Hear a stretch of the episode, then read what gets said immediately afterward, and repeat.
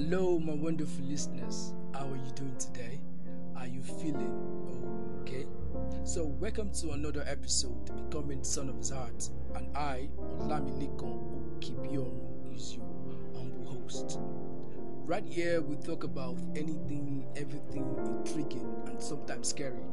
We focus mainly on campus strengths, um, the sad news and good ones, and a bit of societal abnormalities and propriety often downplayed hyped.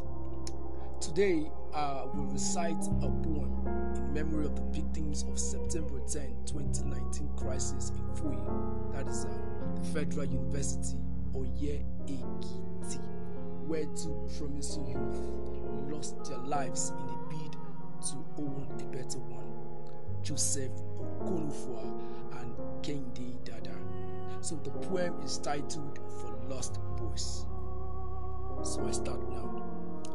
I really do not understand why you people were not angry. I mean, it is funny that you're not. In a country where a car would fetch a better price than your life, and the cages where some dogs sleep is lovelier and more comfortable than where most of us spend our nights. At least they get nice food, regular checkup, and constant light. Tell me, when was the last time you enjoyed such privilege?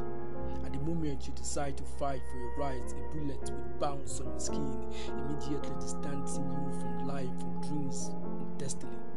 Just like it happened to my friend Joseph Okonufwa Aiko, whose unjust death is forever leashed to her head like a drop of palm oil in a pool of blood. Oh, I heard him scream for life. I saw his blood turn black and sticky like gasoline after a bullet pierced through his stomach, freeing all the dreams and visions that he had long had in hiding. How the ebullience of an unfulfilled man seeking fulfillment became a symphony of sorrow. How the effort of a father and the love of a mother dissolved into complete quietness at a single shot. Oh, I heard him scream for life until silence became so fluent on his lips and it was heard. So that was how my beloved school, the Federal University Oye Ekiti, became a school where dreamers are hashed into the revelations of dreams of things to come. That was how my beloved school became a memorial park where dreams are finally laid to rest.